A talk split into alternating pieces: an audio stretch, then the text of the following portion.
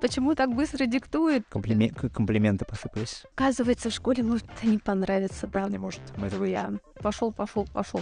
Подкасты Кожевниковской первой приурочены году педагога и наставника, в которых мы говорим с интересными педагогами и наставниками на интересные темы. Подкаст подготовлен медиацентром Кожевниковской первой при поддержке Томского института повышения квалификации, который можно смотреть и слушать на всех известных платформах.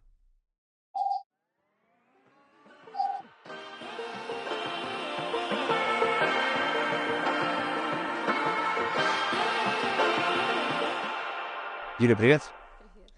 Большое спасибо, что ты пришла к нам сегодня с опозданием в 1 час 15 Это минут. можно было опустить. Не, мы честны перед своими, перед своей аудиторией. Вот. А, но у нас любой подкаст начинается с того, что мы все-таки узнаем сначала немножко человека, а потом уже переходим к теме. Сегодня мы поговорим с тобой про ЕГЭ, как сдать ЕГЭ на 100 баллов. Но сначала скажи мне такой вопрос. А, детство. Что происходит, должно происходить в семье, чтобы человек захотел пойти в образование? Меня очень сильно Да, какую он получил психологическую травму, чтобы пойти, да, в образование? Да ничего такого особенного, ничего нет абсолютно в семье, ничего. Это, мне кажется, человек рождается с какими-то определенными способностями, или, может быть, не, даже не способностями, с каким-то определенным интересом. Я, меня спрашивали как-то ребята мои, говорят, «Чё, во что вы играли в детстве? Я говорю, я смеюсь, говорю, в школу играла. Они, правда? Я говорю, да, шила я всегда плохо, в общем, ну вот играла, там кого-то причесывала, нравилось мне. И, и мне даже не нужны были люди. Я расставляла игрушки, сама за них писала, сама проверяла. Ну, в общем, это так идет. Плюс потом я узнала через какое-то время, что, оказывается, у меня мой прадедушка, который погиб на войне, он был учителем истории и даже директором школы э, в Пудино. Вот такой есть. Где-то там на севере. Хорошо. А потом династия продолжилась? Было на кого Ну, смотреть в детстве? Нет, нет. У нас нет династии, и я первый педагог в семье. Но есть кому продолжить? Не знаю. Но у меня племянница закончила педагогический по... Она начинала маленько иначе, но потом ушла в педагогику. Очень ее завлекло, скажем так, вот это движение различные. Она активистка такая всегда была, э, Валерия. Вот, и есть. Но сейчас, когда стал вопрос э, трудоустройства, э, вот у нее супруг, он тоже в школе поработал, ушел из школы. Не понравилось? О, оказывается, в школе может не понравиться, да. Не может. Мы это Я. Вот, давайте вырезайте. Ну, в общем, а, не знаю, она сейчас заканчивает и думает. Так, а когда детство закончилось, закончились куклы, в какой момент ты решила, что ты пойдешь учиться в педагогический? Ну, я даже как-то... Это было в Мне даже, как, мне даже как-то не было этих э, размышлении идти куда-то? мышлений, да, куда-то. Я, я не то, что шла в педагогический, я шла на исторический больше факультет, потому что мне очень нравилась история.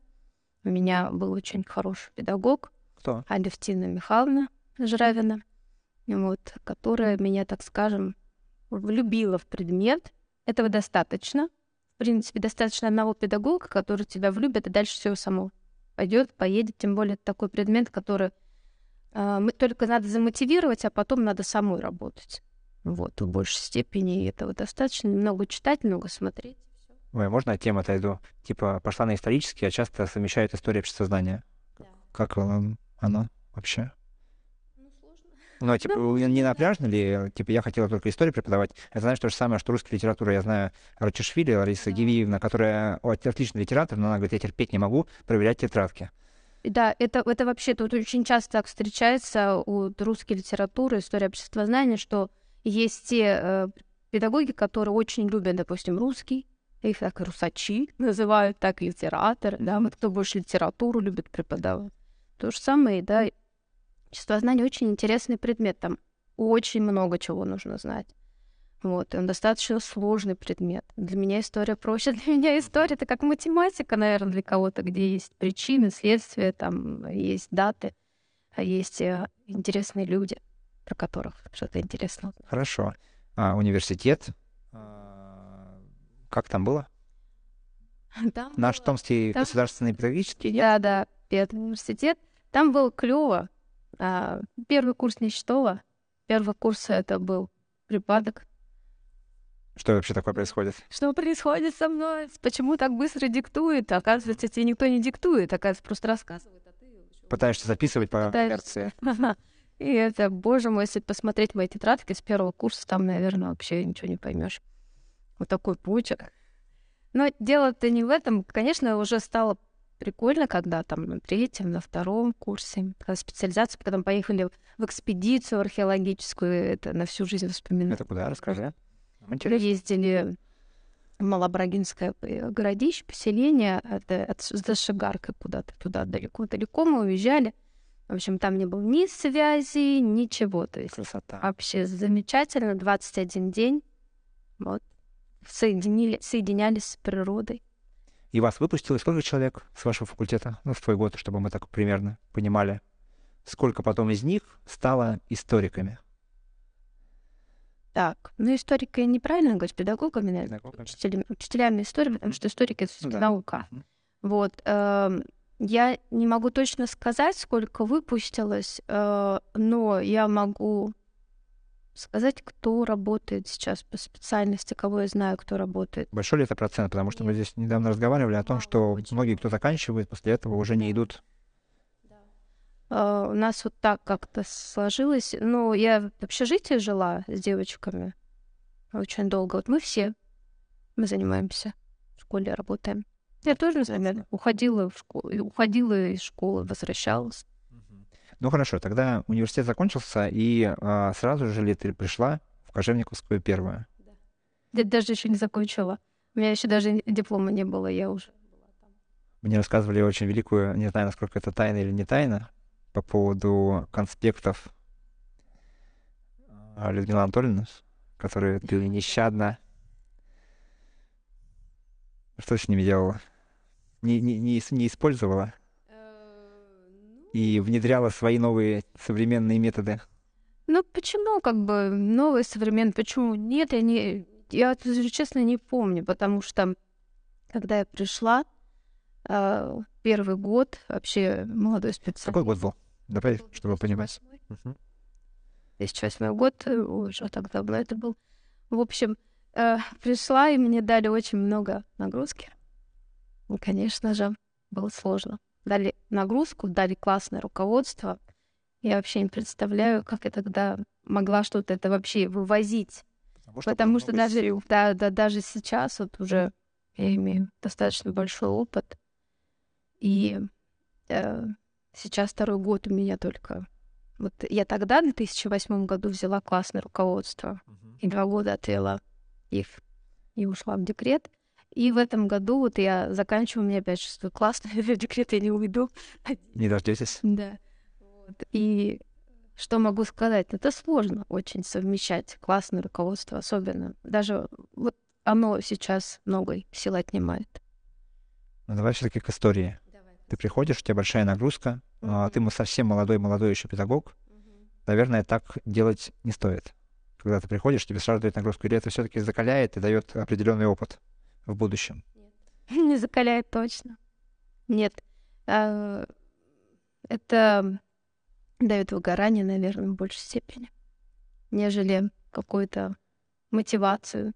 Мотивация — это прежде всего а, чувство успешности себя, а, чувство поддержки со стороны, да, и оно, оно должно быть, оно как бы ну, вообще надо помогать молодым специалистам. Я... Ну, это вопрос к наставничеству, да? Да, там помогала Левтина же. Левтина Михайловна помогал. Марина Трофимовна помогала чудесными советами. Я ее обожаю. Марина Трофимовна, конечно, выдающийся педагог. Вот. Но я не буду говорить, что она Хорошо, это останется тайной. А если сравнивать сельскую школу и городскую, есть ли великие различия какие-то? Абсолютно я такие же дети, абсолютно... Я сейчас преподаю э, э, в Северском физико-математическом лицее. Ну, наша школа, а мне, вот у нас сколько человек? Ваша? 500. У нас 600. У нас аналогичная школа абсолютно. У нас сейчас маленькая школа. И до этого я преподавала в губернаторском лицее Светлинском. Там тоже маленькая такая, очень компактная, уютная школа. Вот. Э, дети, ну, конечно же, дети в первой школе крутые были вообще. Это вообще замечательно. Комплимен... Комплименты посыпались. Да, ну и физмат лицей тоже вообще. Я балдею от них. Мгм. От учеников своих они просто. Так, физмат лицей. Направление, соответственно, больше физмат углубленное, да, а ребята приходят на истории такие, нам вообще история не нужна. Нет такого? Как э, сделать так, чтобы ребенок приходил на историю и хотел отсидеть до конца, ну и еще и при этом потом Да, возможно Пятых выбрать? убеждаем, между прочим. Хорошо. Вот. Дети. Очень умные. Которая в СОЖ, про нее Да, говорим. Мгм. Всероссийская школьная олимпиада. Так, э, что Как заинтересовать, да, ребенка, чтобы он все-таки приходил? Как? Как?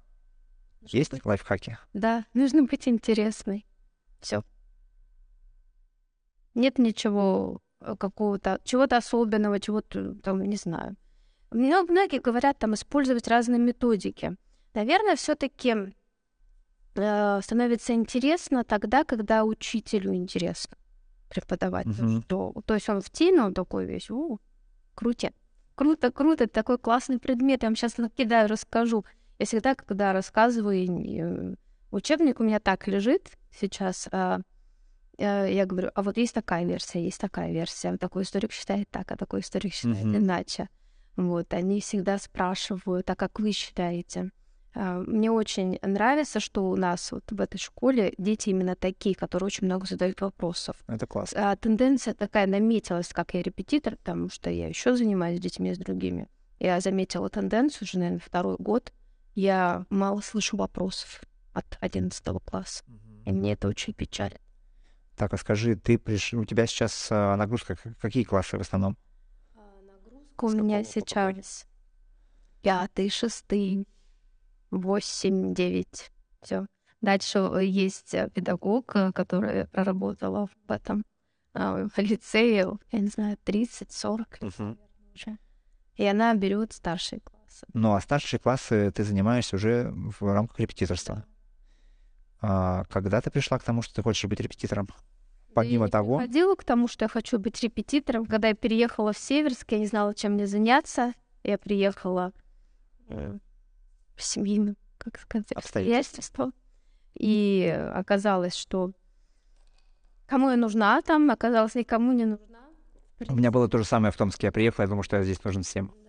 И я под- отправила какое-то объявление, и меня один позвал юноша на переговоры, и вот второй мне написал. Ну и вот так сложились обстоятельства, что с Виктором Медведевым, с которым мы в 2014 году соединились, скажем так, на просторах ВКонтакте, мы продолжили сотрудничать уже очень, очень долго. Вот уже 10 лет будет в 2024 году. Почему ребенок в школе считает, что ему недостаточно знаний, и он идет искать репетитора? Или это родители больше ищут? Давайте я скажу очень такую мысль, которая меня, наверное, посещает уже давно. Люди вообще мало ценят а, то, что бесплатно. И это, наверное, вот они считают, что ты как бы ну, такая писаловка этой школы. На самом деле репетиторами работают те же учителя, которые работают в школе.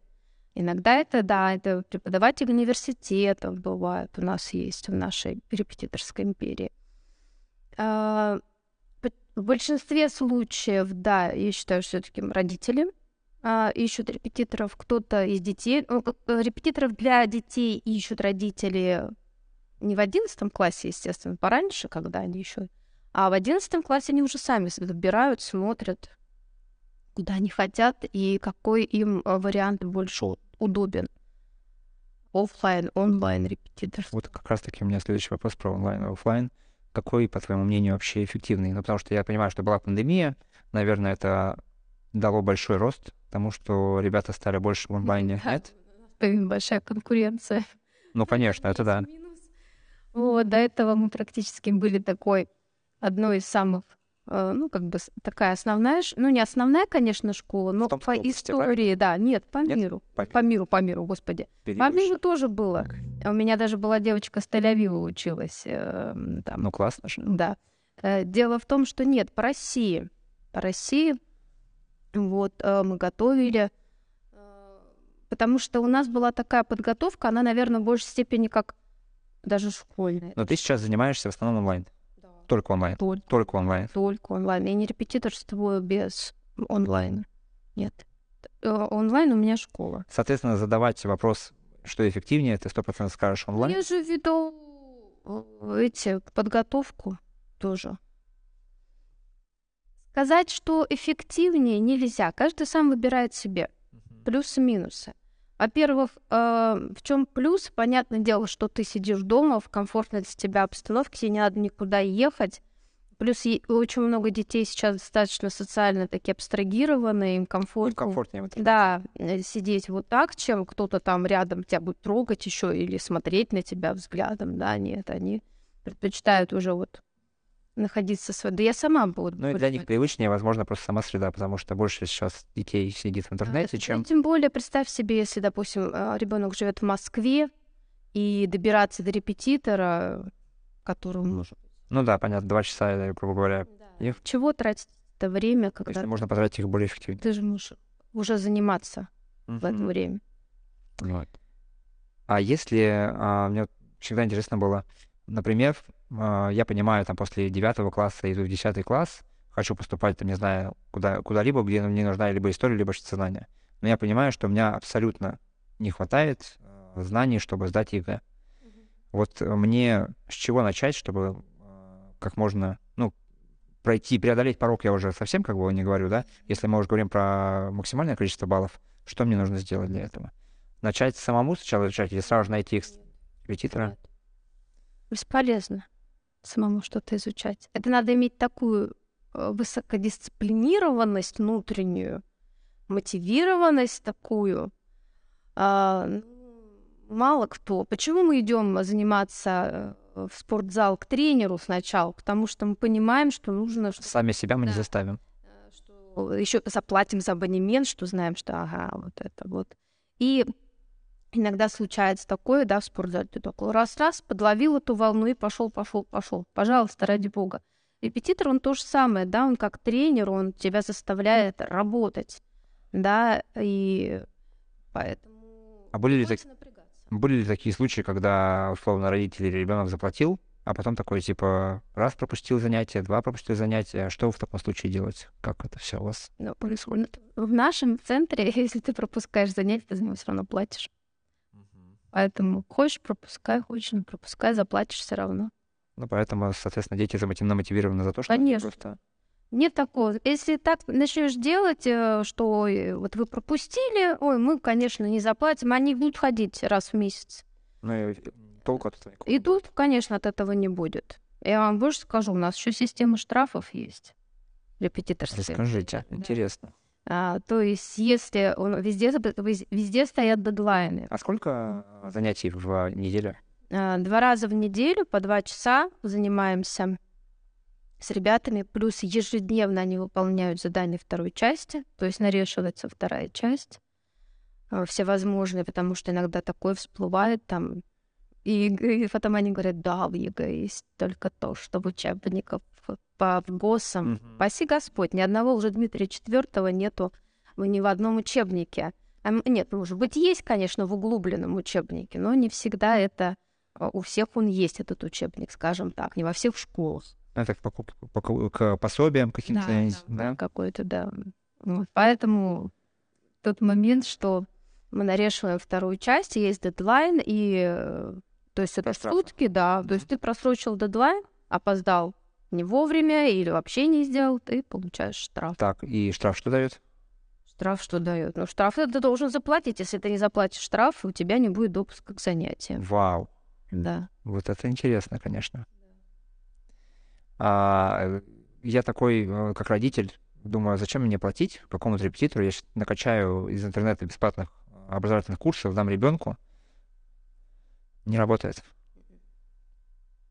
То же самое. я накачаю миллион рецептов полезной еды и 100-500 упражнений, но это все так и останется висеть у меня на стене, mm-hmm. и я буду продолжать есть бутерброд и ложиться на полный желудок спать. На основании чего у вас строится программа репетиторства? На основании прошлогодних тестов и на, на основании своего личного опыта? А, а, во-первых, у нас очень большой коллектив уже репетиторов.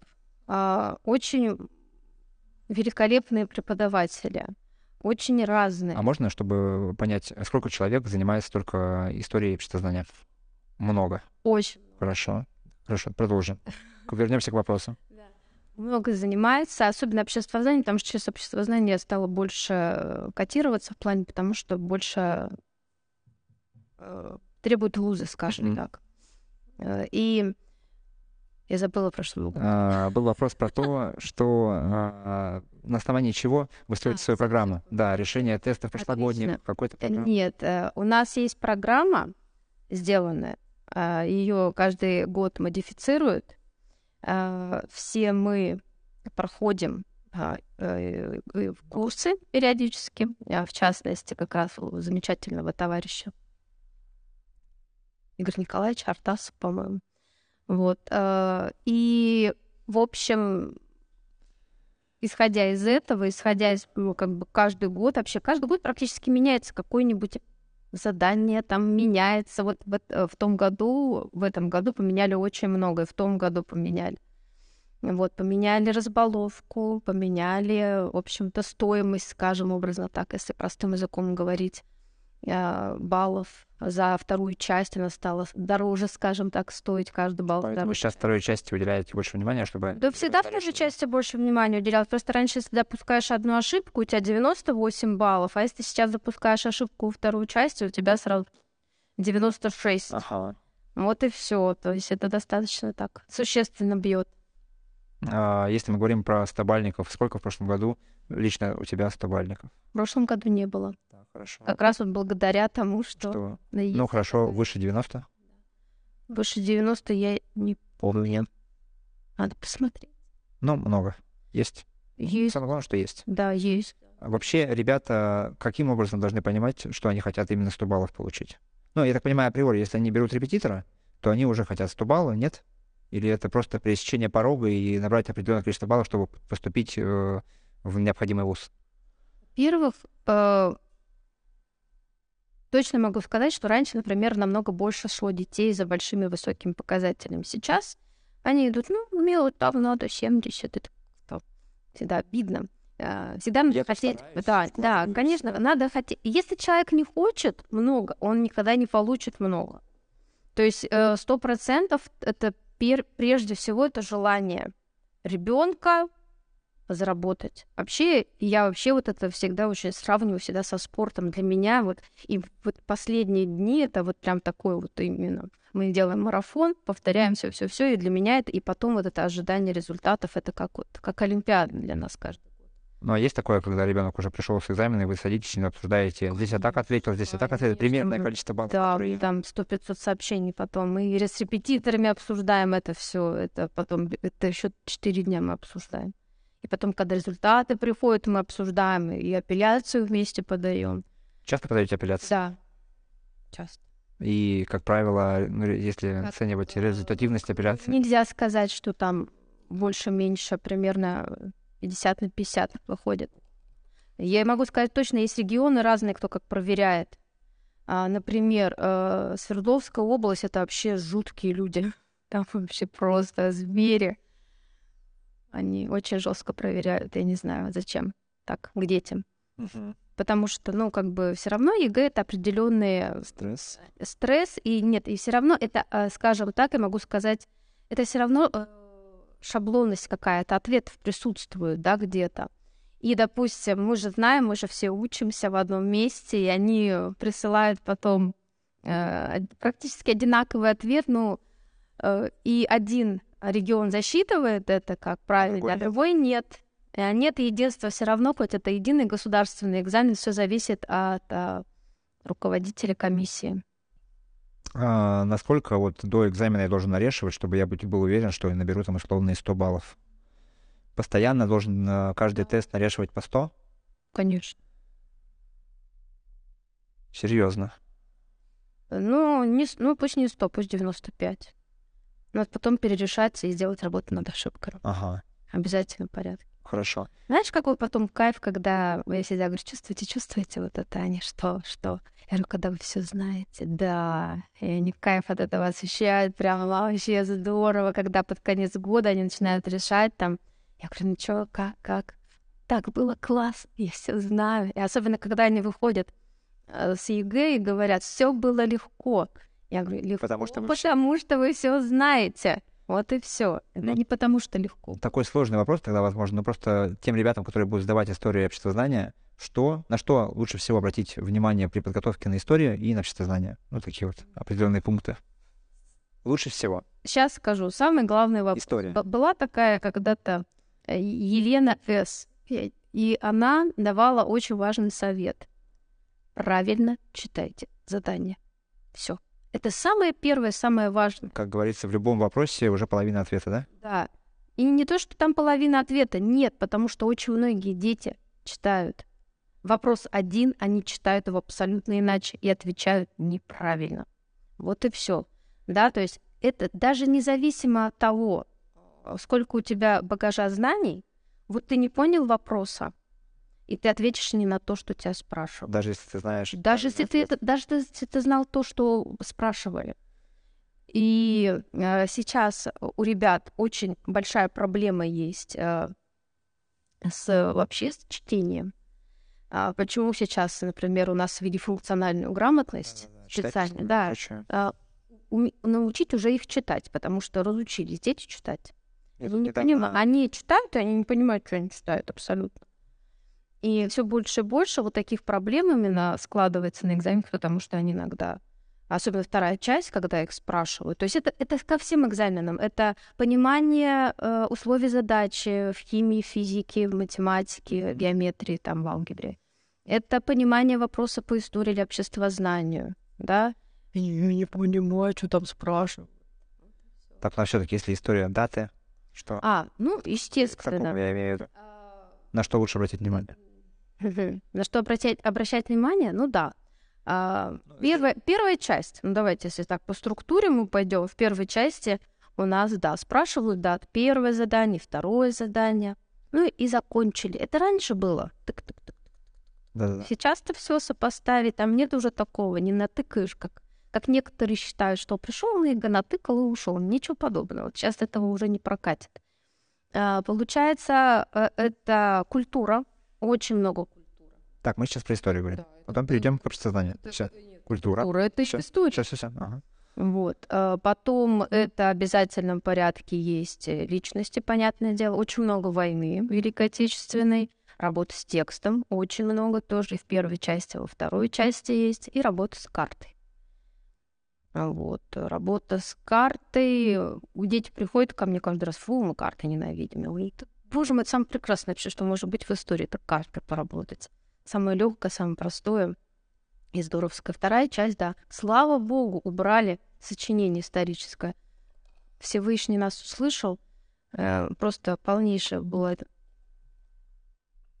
не- непонимание вообще, что хотят. И поэтому как бы понятно, что дети стали заучивать шаблоны. А теперь вот сделали всемирку. Не знаю, Лучше? слаще он или нет редьки. Вот. Но, по сути дела, конечно, это там спрашивают э, даже не дату, там теперь спрашивают причинно-следственную связь. То есть нужно быть в курсе, скажем, всемирных э, событий таких.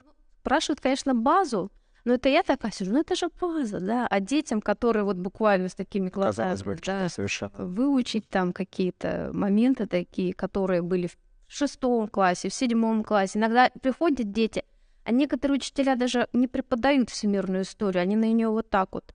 э, И в основном уделяют очень много истории России. Такое обществознание. На что лучше мне обратить внимание? Ну что, усилить? Не репетируешь, только историю. Да, только историю. Но преподаешь? Преподаю историю, да. Хорошо. А, я считаю, что я все хорошо знаю. Подготовился к экзамену. Как мне прийти и не переволноваться и не запороть все? Когда ты все знаешь, ты не будешь волноваться. Но многие считают, что все-таки ЕГЭ это большой стресс. Э, волнение в начале, они все говорят. Вот все, кто пришел, я могу тебе точно сказать, это стопроцентное явление. Я уже давно с детьми работаю, и каждый год они сдают ЕГЭ. И вот те, кто не занимались в течение года, там, списывать любили, не отдавали себя, как полагается, да, предмету, они говорят, ты так волновался, так волновался. Конечно, вам что не знаешь, выживать это. Да? А если ты... Да запикай. Да, если ты знаешь все, то ты пришел, сел, ты поволновался там минуту, ты открыл Ким, контрольно-измерительный этот материал. О, я все знаю. Сел и сделал. Маленько затек слегка, но сделал. И все. У меня вопрос по воспитательным мероприятиям, поскольку я ну, больше в доп. образовании, а мне же всегда хочется ребят еще привлечь ко всей вот этой вот а, активности школьной.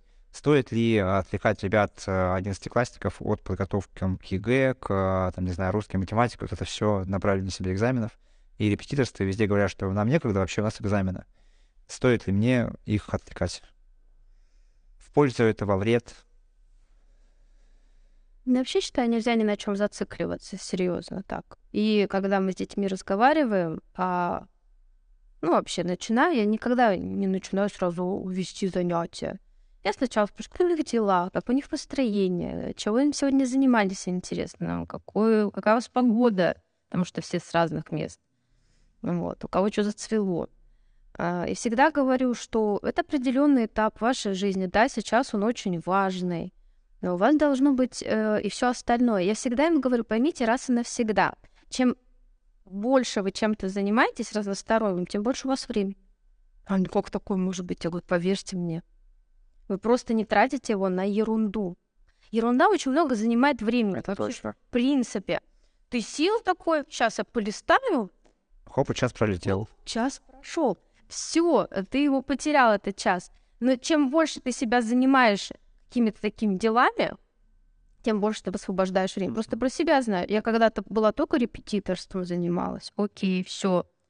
Потом пошла на работу. Мне стало хватать времени и на работу, и на репетиторство. Сейчас я стала заниматься еще спортом. Я думаю, о, спорт, куда мне воткнуть спорт? А оказывается, можно его воткнуть только если ты захочешь два часа. Знакомый говорит, чтобы увеличить количество часов в сутках, нужно просыпаться на час раньше. Насчет сна, конечно, да. Сплю я мало. Ну да. А, про режим дня. Как э, ребенку в 10-11 классе режим дня себе сделать такой, чтобы все успеть и подготовиться нормально, и прогулки, питание? Вообще советую заниматься планированием. Это самый оптимальный вариант. Тайм-менеджмент наше все. Да. То есть нужно спланировать свой день. Я и... не умею. Научи ребят. Я не умею, научи ребят. Вообще нужно э, уметь впихивать то, что, скажем так... Э, Впихуемое. Да, я скажу меня. Я все в этом деле много говорю плохих слов. Ну ладно. Э, дело в том, что, смотри, получается так. Э, как, если только ты себе завел вот этот вот чудесный э, дневничок какой-нибудь, или даже не дневничок, ты себе просто задал, что мне вот сегодня нужно столько-то времени потратить на определенный вид деятельности. Я так с уборкой делаю. Потому что по-другому получается. На субботу сделаешь запись? Нет, я не делаю никогда. Я себе делаю по дням, какой, какую часть дома я убираю потому что я не, не могу... Правый угол да, зала. Да, именно вот там день холодильника. День Ничего себе. Вот это праздники, как отмечать можно? Потому что если вот так, то ну не получается. Не получается, после в субботу надо умереть и не встать. Вот, да, то есть и, и сделать все. А так мне в субботу так Ну и здесь у тебя получается с репетиторством то же самое. у тебя есть какой-то план, где у тебя, например, сегодня созвон с одним, там, с Ваней, с Петей, с Лешей. Мы занимаемся группами. А, нет, даже так, индивидуально? Нет, нет, индивидуальных у нас нет. У нас есть групповые занятия, э, группы. Сейчас у нас клевая платформа, в общем, большая. Ссылочку на нее мы оставим в комментариях. Ссылочку на нее мы оставим в комментариях. Переходите у нас сейчас У нас изначально вообще репетиторская империя это была история общества знания, теперь и математика, что там у нас еще есть, не знаю, что у нас еще есть. Физик, химия, химия есть, математика, химия. Ну, и мне очень нравится, а, вот что могу точно сказать, это а, коллектив. Вот коллектив собирается все-таки а, а, людей, которые очень творческие. И в этом плане мне нравится, как подбирается коллектив группы в дальнейшем. А, потому что, скажем так, выбора больше, потому что дети со всей страны, а, они, они знакомятся, они встречаются потом. Ребенок сам выбирает себе да, преподавателя. Да, ребенок сам выбирает. И, соответственно, формируется группа уже из тех ребят, которые выбрали именно. Да. Очень часто они приходят уже к определенному репетитору, потому что иногда там а, соседка, сарафанное радио, да, сарафанное радио срабатывает, там друзья, подруги и так далее. Вот. Э, я могу сказать, что даже в нашем физмат-лицее без, без моей какой-то наводки учатся в репетиторской империи ребята. Очень довольны, нравится. А, что помимо чувства, не знаю, собственной уверенности дает ребенку 100 баллов? Ну, понятно, что 100 баллов дает уверенность поступления к чему-то. Ну, это, наверное, самое главное, то, что э, есть цель, и эта цель достигнута. И следующая цель это, ну, поступление, да, скажем так. Но я вообще, когда разговариваю с ребятами, вы работаете не так.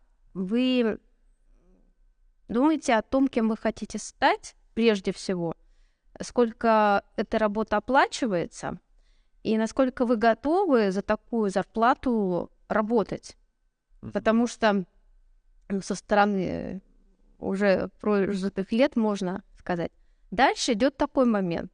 Дальше должны выбирать университет, а иногда даже преподавательский состав. Потому что, например, очень часто преподавательские составы в университетах меняются. И, например, последние года Высшая школа экономики очень много потеряла великолепных педагогов по разным причинам. А, и в дальнейшем вы таки думаете, куда я пойду? да, а в какой университет мне подать документы. Вот я сразу могу говорить детям, не надо думать, наберу я сколько-то баллов, не наберу. Не об этом надо думать. Надо думать о том, какой я получу, какие я получу знания от конкретных педагогов. А, очень много сейчас поступает на международные отношения.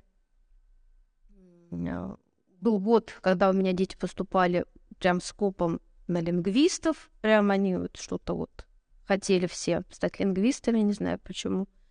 Вот, конечно же, любимая юриспруденция самая часто разочаровывающая всех это юриспруденция.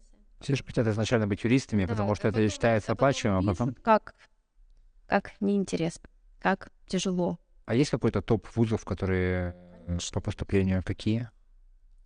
Самые яркие там три? Да, конечно, МГИМО, МГУ, а, СПБГУ, Санкт-Петербургский государственный университет вот, э, высшая школа экономики.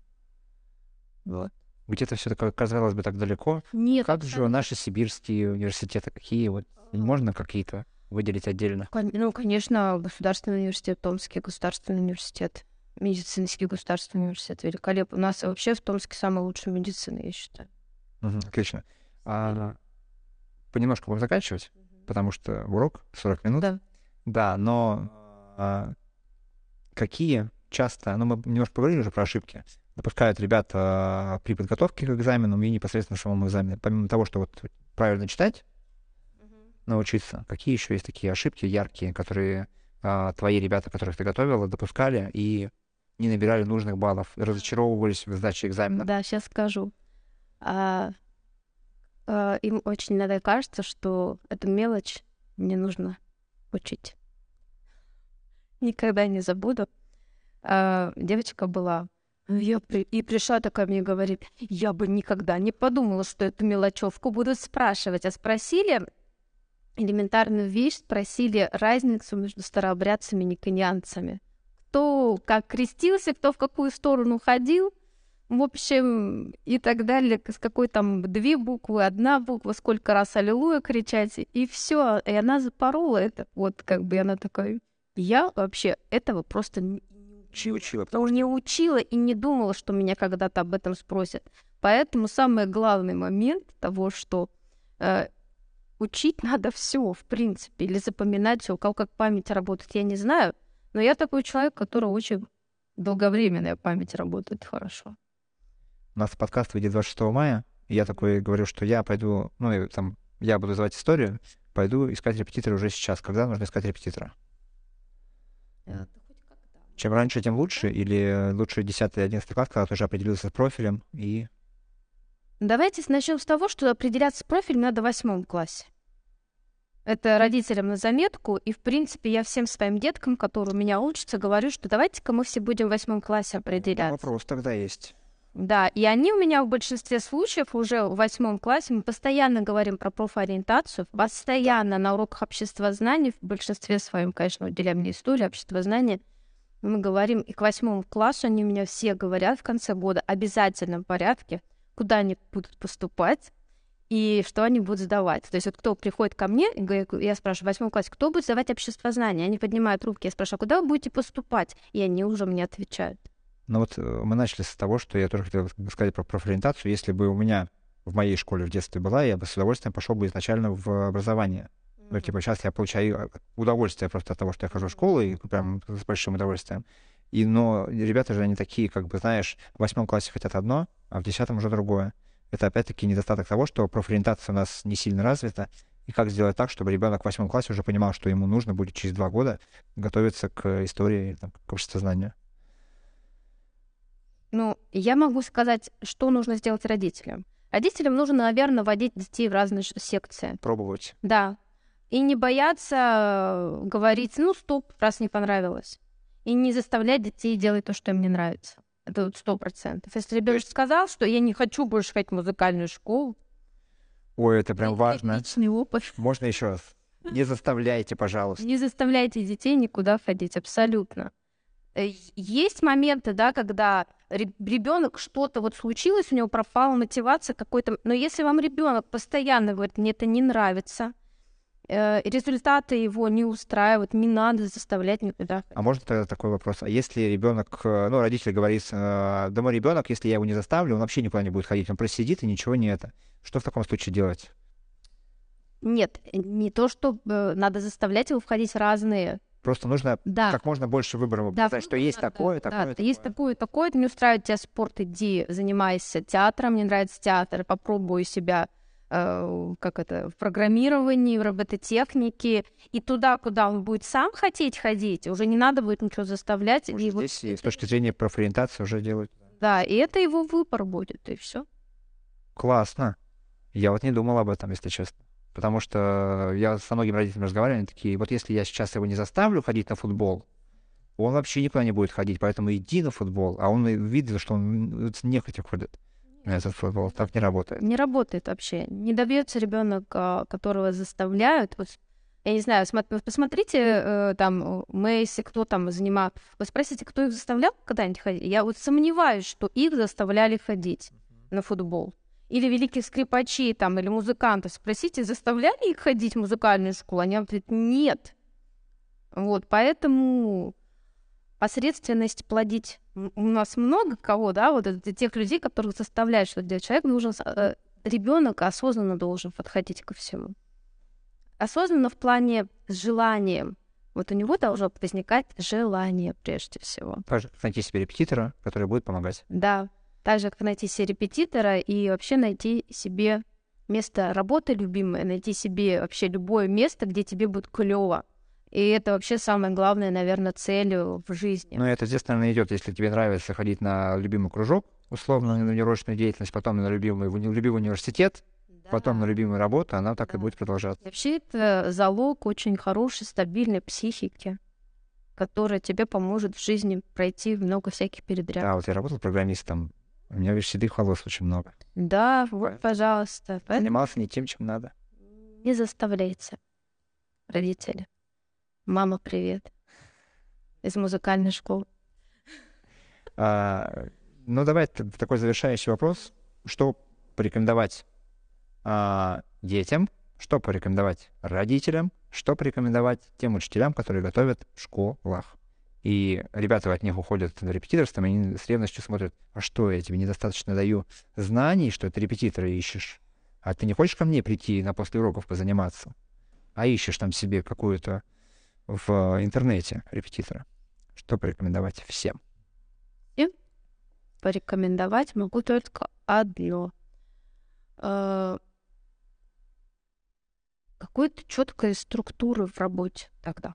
Вот э, если э, на последний момент, да, там на последний год у вас принято решение где-то заниматься, да, и вы понимаете, что вы идете туда планомеренно, целенаправленно, да, то тогда это должна быть очень простроенная э, такая программа, которую ты знаешь, чем она закончится. То есть, когда ты видишь цели, окончательные результаты, к этому проще идти. Сдача ЕГЭ на 100 баллов — это только заслуга ребенка или заслуга общая? Ага. Я вам скажу так. 100 баллов — это первое. Заслуга ребенка. Второе. Хороший КИМ, попавшийся на экзамене. Третье. Эксперт, который, извините, адекватный, нормальный человек, и который где-то скажет и поставит ребенку балл а есть, который будет искать специально, вот, с каждой там букву. Я никогда не забуду, девочка букву не дописала а, в слове Байконур. Написала Байконур, и ей сняли за фактическую ошибку. Имя собственное. Расскажи про, я забыл спросить этот вопрос, про разбаловку. Насколько это все критично, все меняется, не меняется? Меняется очень долго не менялось, поменяли вторую часть, поменяли в баллы. В том году, в, в этом году еще раз поменяли баллы, потому что посмотрели, что так, ну, как-то не очень, и еще раз поменяли баллы. Вы общаетесь с экспертами? Есть ли у тебя знакомые эксперты, которые проверяют? Да. У нас э, отуч, отучившиеся люди. Как у вас взаимоотношения с ними? Как они? А есть те, кто репетирует, а потом еще и проверяет? Конечно. Огромное количество? И как они потом относятся к тем, кто... Не огромное количество есть. Ну, есть. Нет, скажу так, они, они не, наверное, у нас он прошел не так, он прошел курс, но не проверяет. То есть мы просто учимся каждый год, слушаем экспертов, скажем, как обучают экспертов потом.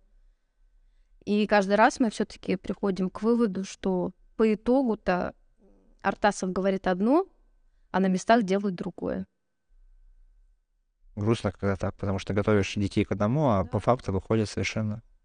Да, ну вот видите, сейчас поэтому и убрали вот такие вот, э, скажем, субъективные моменты это сочинение. И слава богу, где э, эксперт много чего решал, принимал. Сколько сейчас в твоей группе детей? В одной семь, в другой шесть. Пожелаем им всем удачи. Да. Когда у вас экзамен? Пятого июня. Есть возможность. Зайцы мои, вы все, все, все, все дадите, все, все сделаете. Я вас верю, вы самые клевые, крутые. У меня, кстати, еще Ульчика моя, она сдает в девятом классе историю уже 24 мая.